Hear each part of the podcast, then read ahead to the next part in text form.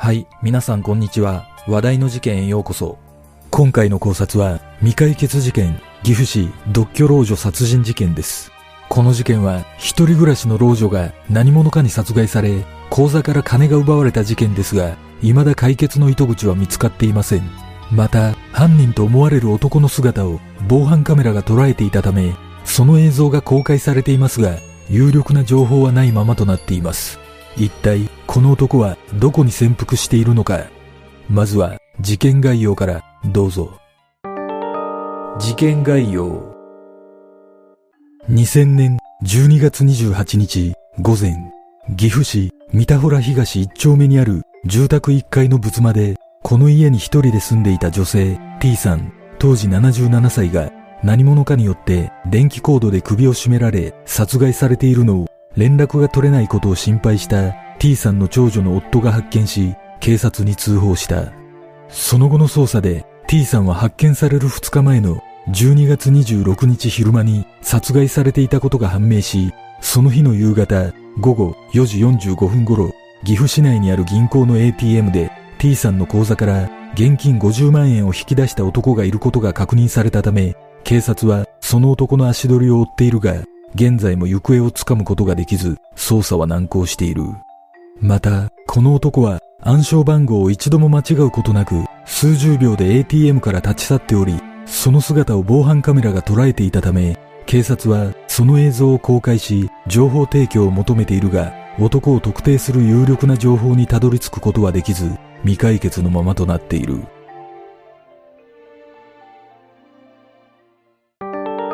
現場の状況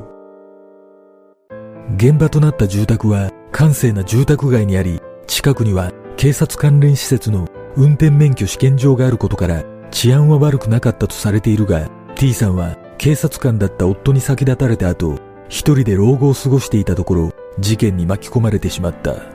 ちなみに T さんの夫は自宅からほど近い場所にあった派出所に勤務していたことから、現役時代の夫に対する恨みが T さんに向かったのではないかとの見方も浮上したが、T さんの夫は寡黙で口数が少なく、人から恨まれるようなタイプではなかったという。また、T さん自身についてもトラブルなどは全くなく、性格はおとなしいが、人付き合いがうまく、近隣住民の間で慕われていたとされ、T さんをよく知る人物によると、人から恨みを買うような人では絶対にないとの証言がある。このことからも、この事件は物取りの犯行との見方が強いが、争った形跡や室内の状況などは一切公表されておらず、凶器となった電気コードがどのようなものなのかも分かっていない。唯一判明していることは、室内には T さんの財布が残されており、その中からキャッシュカードが奪われていたということだが、犯人の指紋の有無については公表されていない。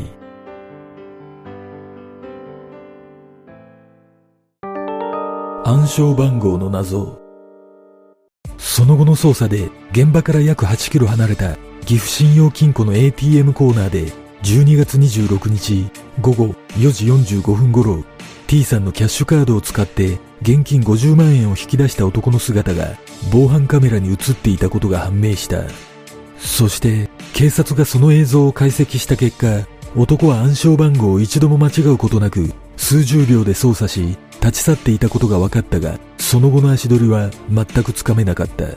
このことから犯人が前もって暗証番号を知っていた可能性が浮上し、一部の近隣住民の間では身内の犯行ではないかとの噂が囁かれたため、事件発生から十数年もの間、遺族であることを明かせず、チラシ配りなども参加できなかった親族もいたというが、大半の見方は犯人に脅されて暗証番号を教えた挙句殺害されたのではないかというものだった。そんな中、警察は防犯カメラに映った男の写真を見せながら聞き込み捜査を行っていたが、画質の悪さからもさっぱりわからないとの声が多く、迷宮入りの可能性が高まっていたことから、広く情報を求めるために男の映像を公開した。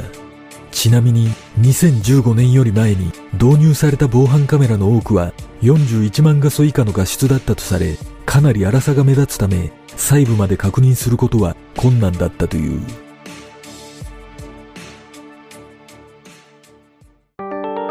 犯人の特徴岐阜県警が公開した ATM の防犯カメラに映った男の特徴は、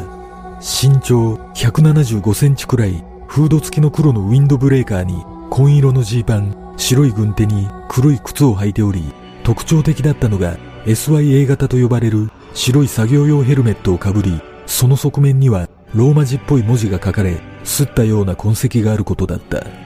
その他、茶色の手帳を持っていたことから、そこに暗証番号が書かれていたのではないかとの見方もあるが、どのような目的で所持していたのかは分かっていない。また、履いていた紺色のジーパンには、右後ろのポケットと右後ろのふくらはぎ部分にすり減って色あせている箇所があり、男を特定する何かしらのヒントになると思われたが、現在も有力な情報は出ていない。そして、この男が利用した ATM は現場から約8キロも離れていたため、車やバイクなどを使用した可能性が高いと見られているが、移動手段に関する情報は一切出ておらず、夕方だったにもかかわらず、目撃情報がないことに疑問を感じるとの声もある。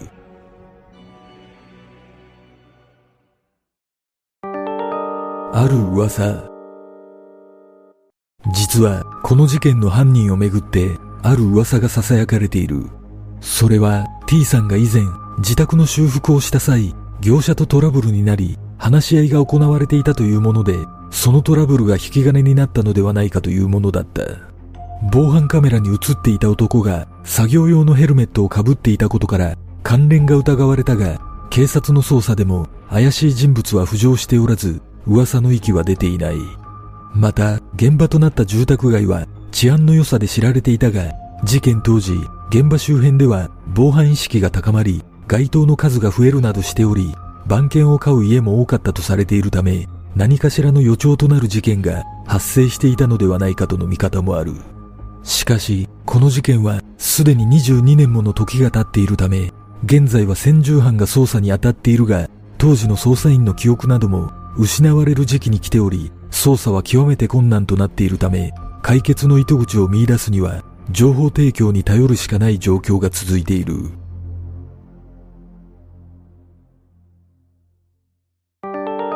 類似事件実はこの事件が起きた2000年に岐阜市内で2つの類似する事件が起きており、いずれも未解決となっている。一つ目は2000年4月5日午後9時頃、岐阜市敷島町にある一人暮らしの女性当時87歳宅に隣人が訪問したところ、寝室のベッドの上で老女が頭から血を流して死亡しているのが発見され、警察は殺人事件と断定し、捜査を続けているが、有力な情報はなく、この事件は現在も未解決となっている。二つ目は、2000年5月10日午前8時10分頃、岐阜市湿気にある当時53歳の男性宅でこの男性が出勤していないとの連絡を受けた義理の姉が男性宅の様子を見に行ったところ、台所で胸に包丁が刺さった状態で殺害されている男性を発見したことで事件が発覚し、その後、警察は殺人事件として捜査本部を設置し、懸命な捜査を続けているが、この事件も未だ犯人の特定はできないままとなっている。これら二つの事件は、金銭が奪われたとの情報は公表されていないものの、時期的に近いことから、三田原東で起きた事件との関連が疑われているが、犯人像の絞り込みは全くできない状況が続いている。また、岐阜県内にはこの他にも、1998年4月に、羽島市の和菓子店で、パート従業員の女性、当時49歳が殺害され、売上金10万円が奪われる事件や、1999年3月に、各務原市に住む当時23歳の男性が殺害された事件、1999年11月に岐阜市内の路上でタクシー運転手の男性、当時49歳が殺害された事件、そして2001年9月に岐阜市の民家で当時67歳の女性が殺害され財布を奪われた事件、2004年9月に土岐市のアパートで当時57歳の女性が殺害された事件、最後に2005年1月に郡上市の民家で老夫婦が殺害され、タンスの引き出し3個が盗まれる事件が発生しているが、これらはすべて未解決のままとなっている。事件の真相とは？この事件はこれまでに延べ7万5千人の捜査員を投入し、防犯カメラに映った男の行方を追っているが、全く捜査に進展がないため、風化が懸念されている。現在、すでに T さんが住んでいた家は残っておらず、新しい家が建つなど、当時の面影は一切なく、犯人が利用した ATM の場所には、新しい店舗が建っている。事件後、T さんの長女は、父親が他界した後に母親を一人にしてしまったことを悔やむとともに、なぜ母親が殺されなければならなかったのか、お金が欲しかっただけなのかと、顔も名前も知らない犯人に問い続け、悔やんでも悔やみきれない日々を過ごしている。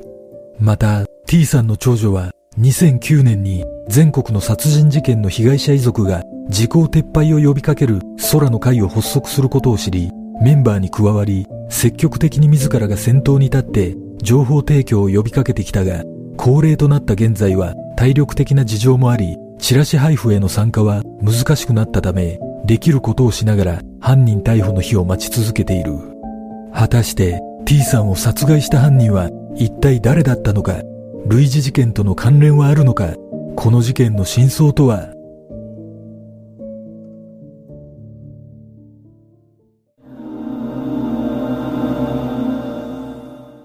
この事件は現場の状況がほとんど公表されておらず、犯人の侵入経路などは分かりませんが、犯行目的は怨恨などではなく、やはり強盗目的で間違いないと感じます。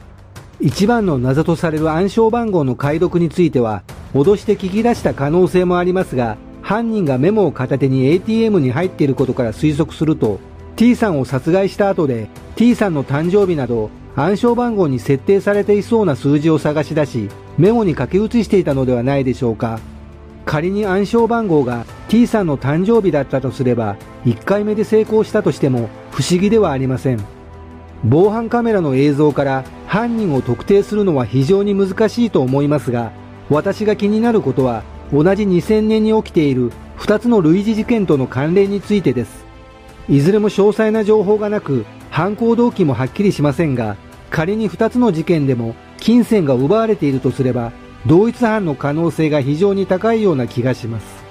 この事件で岐阜県警がどのような捜査を行っているのかはわかりませんが、類似事件で紹介した数々の事件を見ると、1998年から2005年の7年間に同じ県内で9件の未解決殺人があるというのはかなり多い印象があるため、捜査方法などに問題がないのか気になります。おそらくこれらのほとんどが交友関係からは怪しい人物が浮上しなかったために捜査が難航していると思われますが、広く情報提供を求めるのであれば、もう少し現場の状況など詳細な情報を公表しなければ解決の糸口をつかむことは難しいのではないでしょうか。ATM の防犯カメラの映像をコマ送りでよく見ると画面入力が終わった後で手帳を開いており、その中にあるものは細かい文字が書かれた印刷物のようにも見えるため、おそらく何かを確認するために手帳を開いたのではないでしょうか。引き出された金額が50万円ということから推測すると、もしかしたらカードローンなどの限度額を確認していたのかもしれません。そして公開されている映像だけで犯人を特定するのであれば、やはりポイントとなるのは男が被っているヘルメットに書かれた文字らしきものです。仮にこれが何かしらの文字が印刷されたものだったとすれば、会社名が書かれていた可能性が高いため、犯行を行うために新たに準備したものではなく、普段から犯人が使用していたものだった可能性が浮上します。これは私の想像ですが、凶器が電気コードだったことから、この男は T さん宅に工事業者などを装って入り込み、犯行を行ったような気がします。室内に靴跡があったとの情報がないため、仮に玄関から靴を脱いで入っていたとすれば、前もって訪問する約束があった可能性も考えられます。だとすれば、この事件は計画性が伺えるため、T さんが以前、業者とトラブルになっていたとの噂は、非常に興味深く感じるとともに、現場周辺の住宅に怪しい人物の訪問がなかったのかも気になります。皆さんはどんな考察をするでしょうか？